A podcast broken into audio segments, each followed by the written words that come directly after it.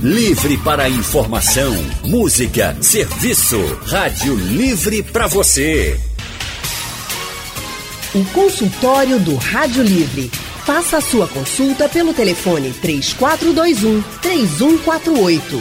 Na internet www.radiojornal.com.br. O consultório do Rádio Livre de hoje fala sobre a intoxicação alimentar durante o verão. Afinal, passar mal depois de comer algo na rua é mais frequente nesse período, já que as altas temperaturas contribuem para a multiplicação das bactérias. Sobre o assunto, hoje eu converso com o gastroenterologista Gerson Brasil e a gerente de Vigilância Sanitária do Recife, Daniele Feitosa. Você, ouvinte, participa conosco você já pode mandar a sua pergunta pelo nosso painel interativo. Daqui a pouquinho a gente abre o telefone. E você, se quiser, também pode utilizar o nosso WhatsApp 99147 8520. Gerson, Daniele, sejam muito bem-vindos. Obrigada pela presença de vocês. Eu gostaria de começar com o Dr. Gerson Brasil, ele que é gastro e endoscopista, professor de gastro da Uninasal Atende na Multigastro do Hospital Memorial São José. Gerson, nesse período do ano, chega mais gente aí no consultório com problemas de intoxicação? Boa tarde. Boa tarde, Xanda. Boa tarde, Daniel. Prazer novamente estar aqui com vocês. Invariavelmente, sim. Essa época do ano é época de férias escolar, é época de férias também de boa parte dos trabalhadores. Então, as extravagâncias, a, o que sai da rotina tende a acontecer agora no mês de janeiro. Então a alimentação foge do habitual, os locais onde se come não são os, os que normalmente a gente está acostumado e nem sempre são locais com as condições apropriadas de higiene. Então as intoxicações alimentares ou as doenças transmitidas por alimentos são extremamente comuns nessa época do ano. Né? Isso pra, vale para qualquer tipo de alimento, sejam frutos do mar, na praia, que essa época do ano estão completamente lotadas, até as barraquinhas de cachorro-quente, fast food, tudo que foge do, do habitual. Então, sim, respondendo sua pergunta, essa época do ano é certeza de emergência cheia por episódios de gastroenterite, de náusea, de vômito induzida pelos alimentos. Tem faixa etária? Não, não Mais predominante? Faixa... Não diria que tem faixa etária. Toda a população é susceptível, independente da idade. A gente sabe que existem grupos que são mais vulneráveis as crianças, sobretudo as mais novas, os idosos, os portadores de algumas doenças crônicas, como por exemplo a, o HIV, pacientes transplantados, pacientes imunossuprimidos, Sim. são pacientes que têm, são muito mais vulneráveis e podem ter uma evolução bem mais grave ah, diante de uma doença induzida pela alimentação. Mas todos nós somos vulneráveis. Desde que entramos, entremos em contato, somos vulneráveis. A gerente de vigilância sanitária do Recife conosco, Daniele, seja bem-vinda. Daniele, nesse período a vigilância tem que marcar presença, assim, bem efetivamente, porque realmente é um período em que a gente tem principalmente um comércio informal muito ativo, muito atuante, porque não só nas praias, como o Gerson falou, mas principalmente parques, áreas urbanas também. Boa tarde. Boa tarde, Alexandra. Boa tarde, Gerson. Boa tarde a todos os ouvintes.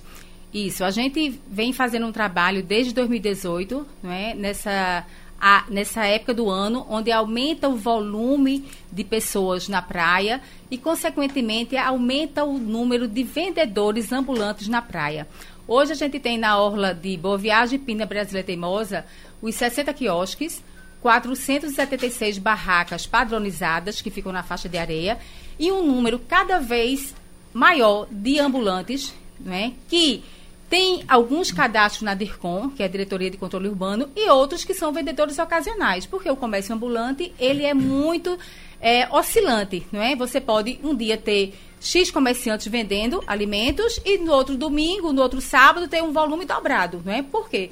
Até por conta do cenário nacional, as pessoas veem na, na, no alimento uma oportunidade de geração de renda. Sim. Então, desde 2018, a gente vem fazendo esse trabalho de orientação, não só para o comerciante sobre a questão da oferta de alimentos seguros, mas também orientando a população sobre que alimentos e que é, é, irregularidades eles podem estar observando na oferta desses alimentos. Então, a gente faz um trabalho educativo não só para o comerciante, falando que é, sobretudo em relação à questão do armazenamento e temperatura a qual o, alimento está exposto. Não é? A pessoa faz a, preparação do alimento, leva para a praia sem acondicionado num, num recipiente limpo, limpo, fora da temperatura adequada. Então, esse alimento até pode sair da casa dele em boas condições de consumo, mas quando ele chega na praia com essa alta temperatura, eu ia dizer com essa isso, lua, né, isso, que é, é um sol para cada um, né? É um sol para cada um. Então, quando ele chega na praia, que esse alimento não foi transportado de forma correta, não foi acondicionado na temperatura adequada, quando ele chega na praia e aí ele passa a manhã inteira vendendo o que é que acontece? Existe um risco altíssimo de contaminação de proliferação das bactérias. Né? Então, assim, é, a gente faz esse trabalho, sobretudo, também para conscientização da população. Por quê? Muitas vezes a gente é criticado pela população. Não é? Hum, porque ah, chega vocês junto. estão tirando o emprego das pessoas e a gente tem que dizer, quando existe o risco iminente à saúde da população, a gente tem que eliminar esse risco e esclarecer para a população que essa é a nossa missão, proteger a sua saúde. Uhum. E tem um, um agravante. Você falou, por exemplo, que é o aumento da quantidade de comerciantes, aqueles móveis, né? Só aí pelo, pelo cálculo que você me passou, são cerca de 530 fixos, contando aí os quiosques com, a, com as barracas. Sim fora aqueles que circulam. Isso. E muito destes circulantes, eles não são do Recife. Às Isso. vezes é um pessoal que vem de Igaraçu para vender o camarão, que vem de, de é, Cruz de Rebouças. Então tem um tempo já aí de deslocamento até você conseguir chegar à praia para comercializar o produto. Exatamente. Então, a gente observa, já observou em 2019, com a nossa atuação em 2018, que houve uma melhora daqueles ambulantes que já são habituês da praia. Então, assim, hoje a gente já vai, ele mostra, olha, meu caldinho está aqui. Por quê? Que é que eles faziam? O caldinho, ele estava na garrafa, bacana, tava, teve o cozimento, estava bacana. Só que os ingredientes, os ingredientes, eles abriam aquela lata de milho, abriam aquela lata de, de ervilha. Na hora. Na hora. E ficava expor dentro daquela lata o tempo inteiro. O que foi que a gente orientou? Tire da lata, acondicione no recipiente limpo, coloque numa térmica com gelo. Porque o grande problema não é o caldinho, eram os ingredientes que ele colocava no caldinho. O milho, o ovo de codorna. Exatamente. Então, o, o, que, é que eles, é, o que, é que eles faziam? Eles descascavam o ovo de codorna e colocavam no recipiente com gelo. Dire, o ovo de codorna diretamente no gelo. Então, com o passar do tempo, aquele gelo derretia. Quando a gente abria o recipiente, estava aquele ovo na água. Né? Eita! E aí, o que é que aconteceu? A gente orienta. E aí, o que é que acontece? Numa situação de risco iminente, a gente realmente tem que fazer a apreensão e inutilização. Não tem como a gente permitir que esse alimento seja ofertado à população sabendo que aquele alimento está impróprio. Né? Então, assim, é importante que a população entenda o nosso papel e colabore com o trabalho da vigilância. Até porque tem outra questão, que a gente vai para o intervalo, mas só lembrando, a gente não sabe qual é a procedência do gelo. Ainda exatamente. tem mais essa. O gelo, ele tem que ter o selo de inspeção, não pode um ser um gelo clandestino. Exatamente. exatamente. Estamos de volta com o nosso consultório hoje falando sobre a intoxicação alimentar durante o verão. Estamos com o gastroenterologista Gerson Brasil e a gerente da Vigilância Sanitária do Recife, Daniela Feitosa. Vai aí já mandando sua pergunta aqui pelo painel interativo, que já já vamos abrir o telefone também, tá? É, Gerson, eu queria que a gente falasse um pouquinho sobre a questão da intoxicação. Por que é que ela acontece? O que é que acontece com o alimento que gera esse problema na gente? Xanda, é importante a gente. Esse termo intoxicação alimentar, é, nós médicos preferimos chamar doenças transmitidas por alimentos. Esse é um termo bem mais genérico que tende a englobar é, de maneira completa tudo que pode acontecer ao longo da cadeia de produção. Então tem que lembrar que existem várias possibilidades de contaminação do alimento, não é apenas no manuseio da mão, que vai desde, por exemplo, do plantio até o manuseio para servir, para o consumo imediato.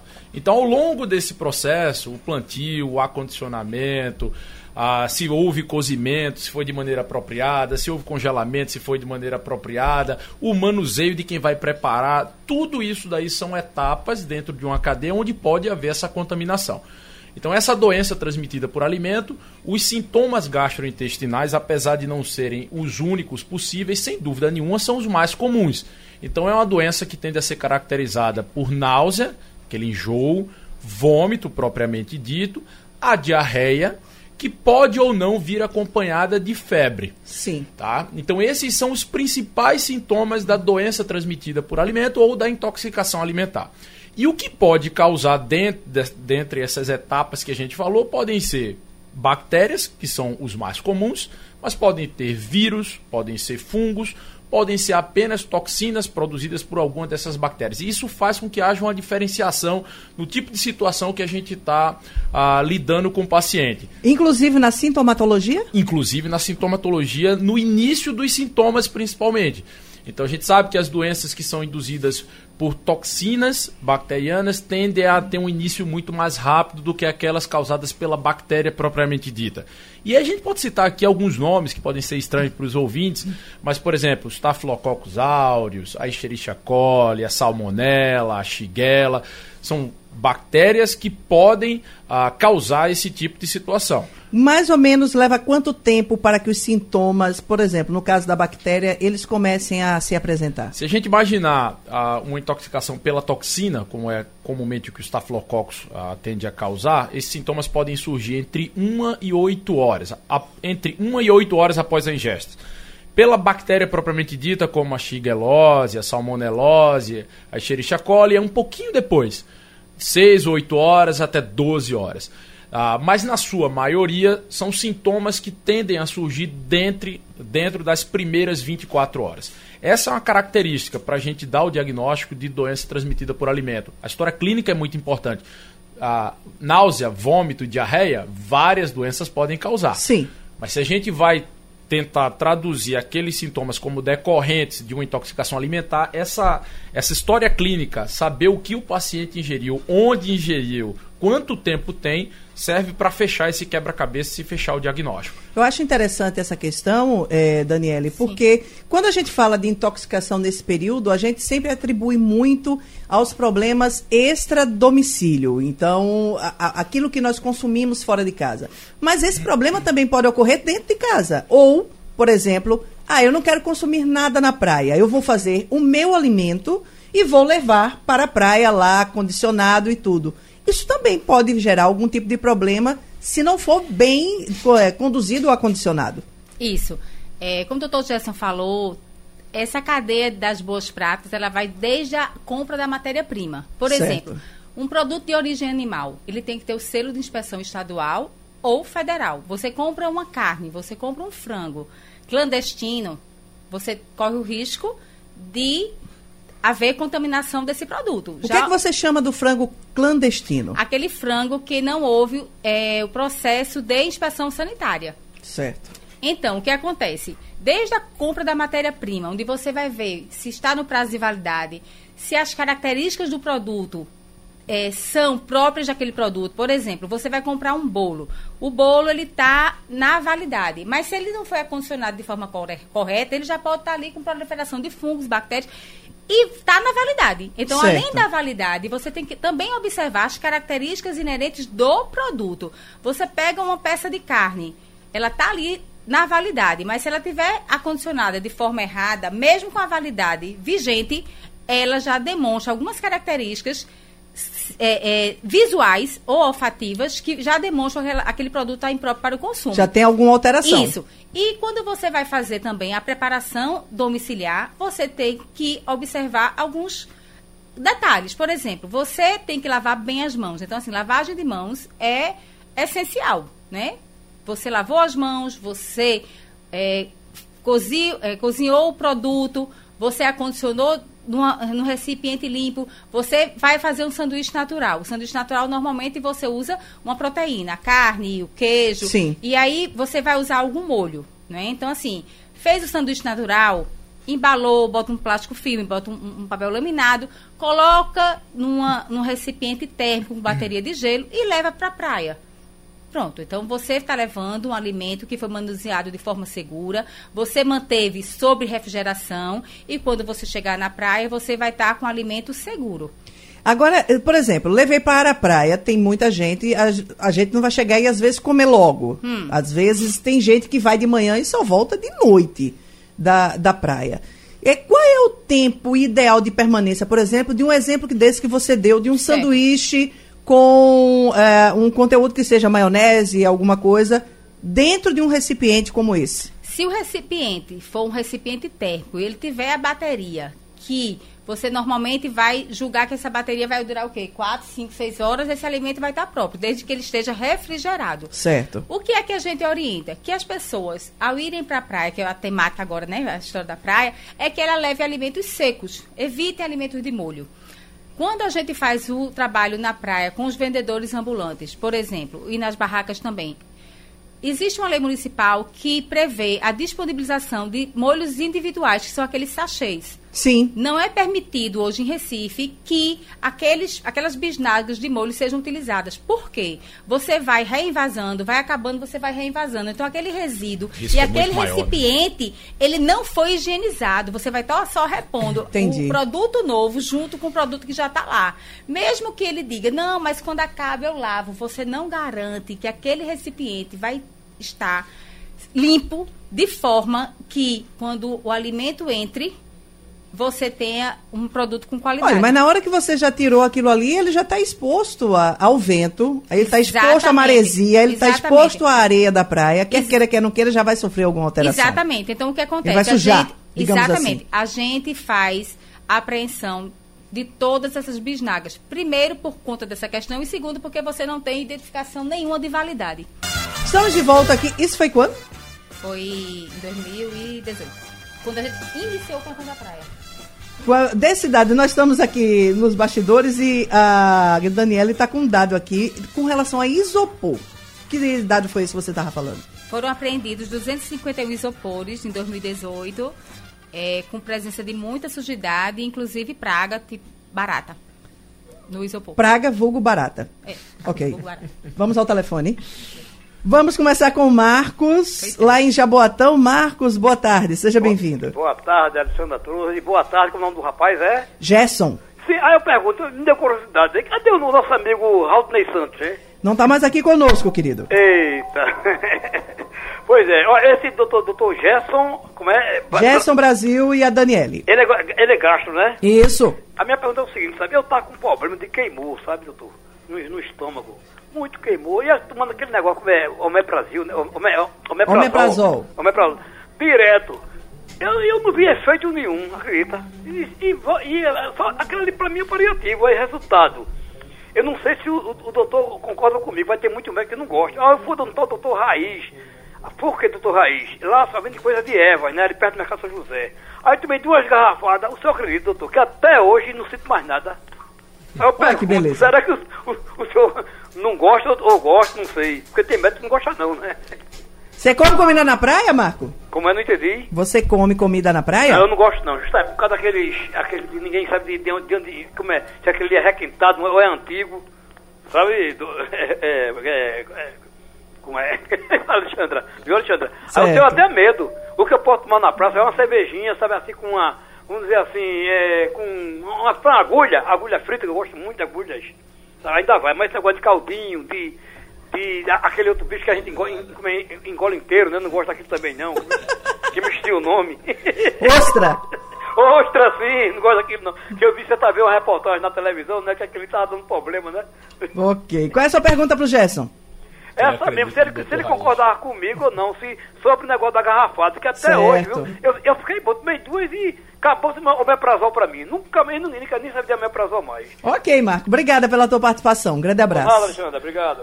É, Marcos, é, eu acho que é possível. Ah, o que a gente precisa ter em mente é que o remédio, seja o omeprazol ou qualquer outro da classe dele, não é o tratamento único e isolado.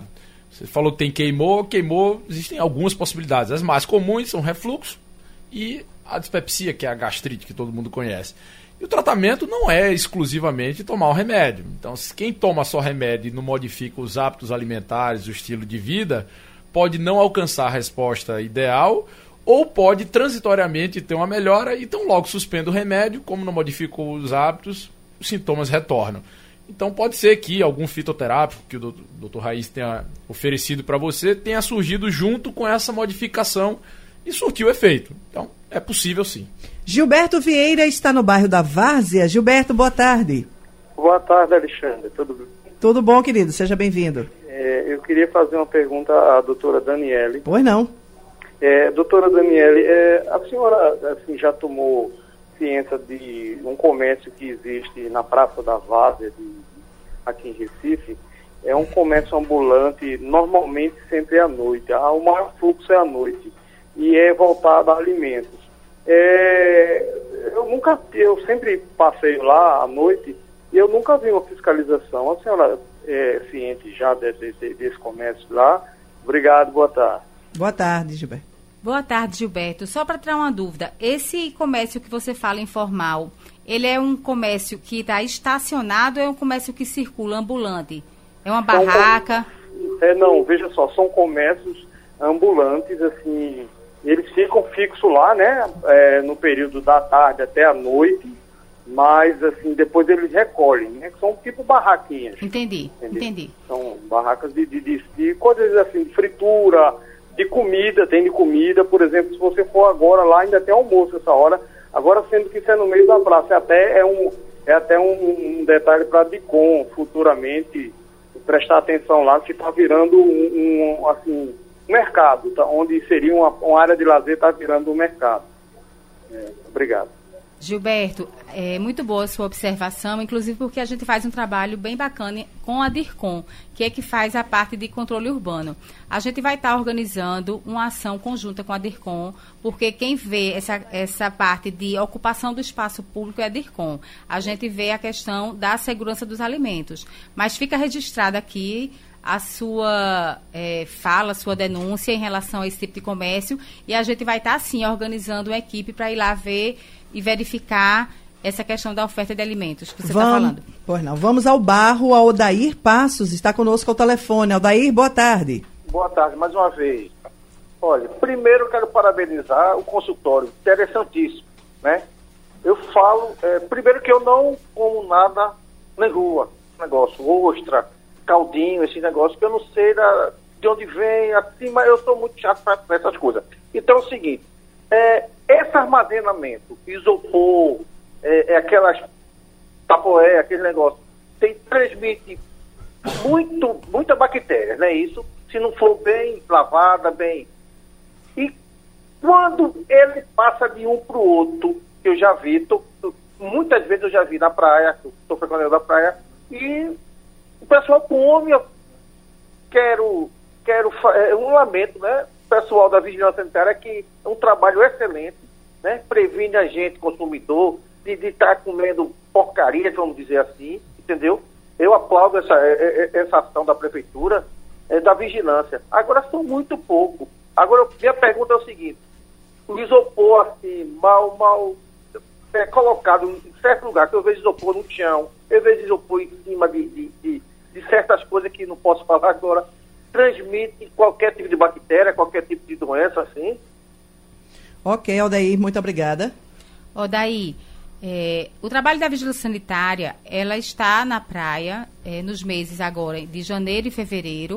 A gente observa todo e qualquer fator de risco para a contaminação do alimento. E o recipiente, o isopor, a caixa térmica, ele é observado também em relação às suas características. Se está íntegro, se está limpo, se está, é, por exemplo, muitas vezes o, o alimento ele está condicionado perto da lixeira, né? Então, assim, o alimento, o isopor, a caixa térmica, ele não pode estar dentro da barraca, junto da lixeira, né? Então, assim, a gente dá algumas orientações em relação não só à forma de acondicionamento, mas também dentro do espaço ele tem que gerenciar o lixo dele e que o alimento esteja num recipiente limpo e é, é, íntegro. Então, assim, só para você ter uma ideia, em 2018 a gente fez a apreensão de 251 isopores na orla de Boa Viagem, Pina e Brasília Teimosa. O que é que a gente encontrou quando a gente chegou em 2018? Um número muito grande de vendedores com recipientes inadequados, sujos, sem nenhuma condição de estar armazenando alimentos. Então a gente faz é, esse trabalho de apreensão quando existe um risco à saúde da população. Então, o alimento, se ele está acondicionado, guardado no recipiente impróprio, a gente faz a inutilização e orienta, sim, o comerciante para adquirir um produto de qualidade. Vamos até GPO. O Nilson está conosco na linha. Nilson, boa tarde. Oi, Alexandra. Basta uma pessoa influente de, do, do, do povo aqui de Pernambuco morrer, certo? Que o pessoal começa a agir a prefeitura. tá certo? Esse negócio aí desse, dessa ostra aí, isso é um absurdo um negócio desse. Morreu uma pessoa influente, agora estão acochando. Agora, eu queria falar, falar fora a parte disso aí, é o seguinte, se eu, e, e- daí, e daí, daí do barro, sei lá, o, e o, dançarino, o, o nome desse menino aí não, não é, não é, é que trabalha com você, tá com você agora. Como é o nome dele? Oi? Como é o nome dele que tá com você agora? Gerson Brasil. Não, que tá com você aí, na hora aí que vai falando com você. Ah, foi uma pessoa que foi ao bar, que estava no barro. Não, daí tava no barro. Esse menino tá com você agora na, na- aí na, na. Na linha. Na, na linha. Como é o nome Aldair. dele? Não, Aldaí não, senhora. É esse que tá com você aí na. na, na- Querido, na eu estou com o Nilson do Ele- ele fala- contigo. Eu sei. Vamos lá, eu. vamos lá. Ele, fa- ele fala é, Arilson, o nome dele é Arilson. Não é Arilson. É Ok. ele, é ele o dançarino que chama Arilson. Tá mudando o nome dele. Porque ele mesmo reclamou aqui de manhã, dizendo que é, é, ele, ele reclamou o nome da pessoa. Por que ele não, ele não, não reprime é, esse, esse rapaz aí? Ok, Esse- Nilson, obrigada. Tá? Vamos aproveitar para fazer a pergunta e aí é, cada um se chama como pode e como entende, né? A gente agradece a participação sua e de todas as pessoas que participam, mesmo que às vezes não consigo dizer os nossos nomes, que às vezes não são muito fáceis. Alexandra não é todo mundo que chama. É Alessandra, Alexandra, até Adriana já chama. Então, a gente já está bem acostumado com isso. Consultório hoje falando sobre intoxicação alimentar durante o verão. Estamos com o gastroenterologista Gerson Brasil e com o Daniele Feitosa, que é gerente da Vigilância Sanitária aqui do Recife. Gerson, eh, nós estamos já aqui na nossa reta tem uma pergunta aqui no nosso painel interativo. O Carlos Roberto da UR1 Ibura. Eu sentia muito queimor e azia. Ah, é não. O Carlos entrou com a gente. Já aqui, já falou da garrafada dele. Tá tudo certo, Carlos. Bom, Gerson, nessa nossa reta final, eu queria falar um, um pouquinho sobre o que, que a gente deve fazer. É, aconteceu uma intoxicação, a gente deu algum vacilo, ou mesmo, mesmo com todos os cuidados, comemos algo que aquilo não nos fez bem. Qual é o primeiro procedimento que a gente deve tomar? Xandra, a gente no começo do, do consultório falou das possibilidades que existem nas Isso. doenças de transmissão por alimento, né? Desde a, de uma toxina, pode ser um vírus, pode ser uma bactéria. Então, quando os sintomas surgirem e houver essa suspeita, porque náusea, vômito e diarreia, uma virose qualquer pode causar. Sim. Mas o paciente sabendo que no dia anterior, na véspera, teve uma alimentação no local suspeito, fora do habitual, ele deve se diri- dirigir à urgência para uma avaliação médica. Porque algumas dessas doenças transmitidas por alimento podem ter uma evolução potencialmente grave. E aí é o exame clínico. O quão desidratado está o paciente, a existência de febre, se tem diarreia com sangue, se os vômitos são incoercíveis ou não, que o médico Se vai eles são estabelecer. incoercíveis. Aqueles vômitos que não param. O paciente Agora. fica vomitando, Ok. vomitando, vomitando. Então, é, baseado nessa, na, na- na sintomatologia do paciente, o médico vai estabelecer a necessidade de internamento clínico para uma reidratação com soro, de iniciar um antibiótico que pode ser oral em casa ou, dependendo do quão grave o paciente esteja, internado e tomando antibiótico na veia. Então, essa estratificação para definir qual a melhor conduta ela é feita pela avaliação clínica. Então, sempre que houver essa suspeita, deve se dirigir à urgência para haver essa, essa, essa triagem médica. E, Só uma coisinha, você falou sobre a possibilidade disso se agravar. sim. Uma intoxicação pode levar a que tipo de outro, outro problema? É, como eu disse, os sintomas gastrointestinais são disparados Diversos. os mais comuns. Certo. Mas, por exemplo, meningites, doenças no rim, insuficiência renal, são outras doenças que essas que iniciam como uma intoxicação podem evoluir para tal. Então, é, existem maneiras da gente fazer uma triagem através de alguns exames laboratoriais simples, alguns exames de fezes simples, para saber se se trata de um quadro induzido por uma bactéria, por um vírus, se é mais grave, se é Com menos quanto grave. tempo sai o resultado? São exames muito rápidos. É uma, uma lâmina direta de fezes, que em duas horas fica pronto, um hemograma em duas horas fica pronto, alguns outros exames laboratoriais, fora análise clínica do exame físico. Sim. Então, sempre que houver, deve procurar a urgência para receber essa avaliação e aí o médico vai estabelecer. Se for uma doença induzida por vírus benigna, por exemplo, rotavírus, que é um vírus extremamente comum para as intoxicações causadas por vírus, Se o paciente não tiver muito espoliado, não tiver muito desidratado, ele vai para casa com orientação de aumentar a ingesta hídrica, né, com alguns medicamentos sintomáticos, sem necessidade de antibióticos, sem necessidade de internamento.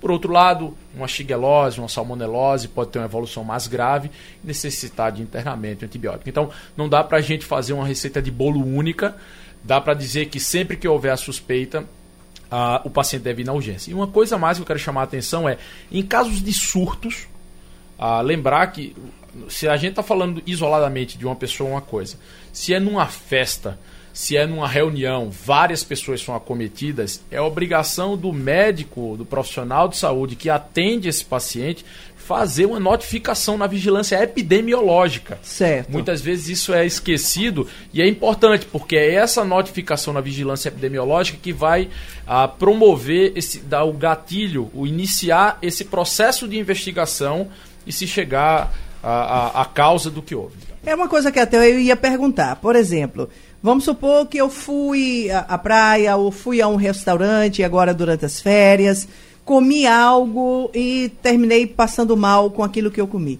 A quem eu devo recorrer depois da emergência para denunciar? Qual é o primeiro local a que eu devo recorrer, Daniele? Bom, o surto, ele, ele é uma doença de notificação. Né? Certo. É, é, uma DTA, ele é notificado no hospital e, como o doutor Gerson falou, ele vai seguir um processo de investigação epidemiológica para você tentar rastrear o produto que foi consumido e tentar identificar é, é, a toxina, a bactéria que foi proveniente, é, que pro, é, provocou esse surto. Então, o que acontece? A gente teve em Recife, em 2018, 19 surtos alimentares e em 2019 a gente teve 11 surtos alimentares.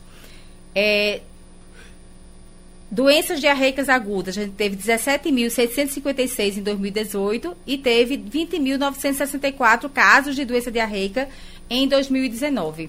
Então, todo o processo de investigação epidemiológica é feito para que a gente possa identificar é, o agente causador do surto e tomar as medidas cabíveis. Dani, só uma pergunta. É, com relação a 2019, houve um aumento é, do caso Estaria também ligado àquela questão que nós tivemos da, do óleo aqui nas praias, porque muita, algumas pessoas tiveram problemas depois do contato, enfim. É, se você observar, a gente teve 19 surtos em 2018 e apenas 11 em 2019, mas você teve um aumento de doença Isso. diarreica em 2019. Isso. Porque aí são casos isolados, né? Porque o surto ele tem que ter duas ou mais pessoas acometidas da DTA.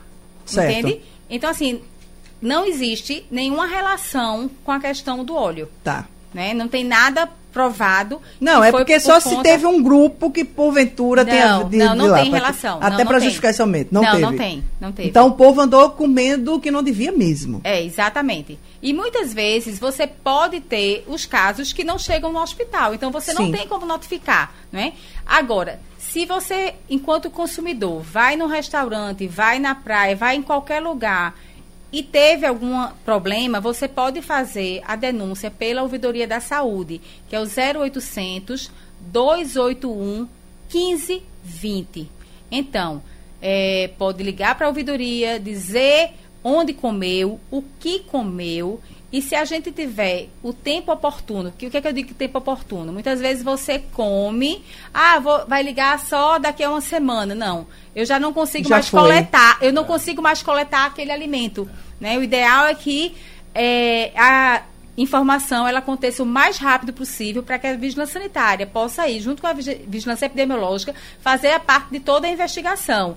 Quem comeu, o que comeu, a vigilância sanitária fazer a coleta e mandar para o laboratório de bromatologia do município, para que a gente possa fazer o fechamento dessa investigação, que é você saber quem comeu, o que comeu, o que causou e a gente, enquanto é, Secretaria de Saúde do município, tomar todas as providências em relação ao acontecimento, seja uma interdição do estabelecimento, seja o afastamento de um manipulador que esteja doente. Enfim, investigar e tentar dar um resultado. Isso, exatamente. Gente, eu gostaria imensamente de agradecer a presença do Gerson Brasil e da Daniele Feitosa aqui em nosso consultório. Muito obrigada, gratidão aí pelas explicações aqui aos nossos ouvintes. A gente está à disposição na Secretaria de Saúde do município. Foi muito bom estar aqui com vocês conversando. Xanda, obrigado mais uma vez pelo convite. Daniel, é um prazer estar com você. Um abraço a todos os ouvintes. E você que é, acompanhou aqui o nosso consultório, daqui a pouquinho ele vai estar no nosso podcast no site da Rádio Jornal, radiojornal.com.br, onde você pode ouvir novamente, tirar suas dúvidas e conferir aqui essa, esse nosso debate, hoje falando sobre a questão da intoxicação alimentar. O Rádio Livre de, vai, de hoje vai ficando por aqui. A produção do programa foi de Gabriela Bento, os trabalhos técnicos de Big Alves e Edilson Lima. Editora executiva da Rádio Jornal, Diana Moura. Direção de jornalismo, Mônica Carvalho. Sugestão ou comentário sobre o programa que você acaba de ouvir, envie para o e-mail ouvinte@radiojornal.com.br ou para o endereço Rua do Lima 250, Santo Amaro, Recife, Pernambuco.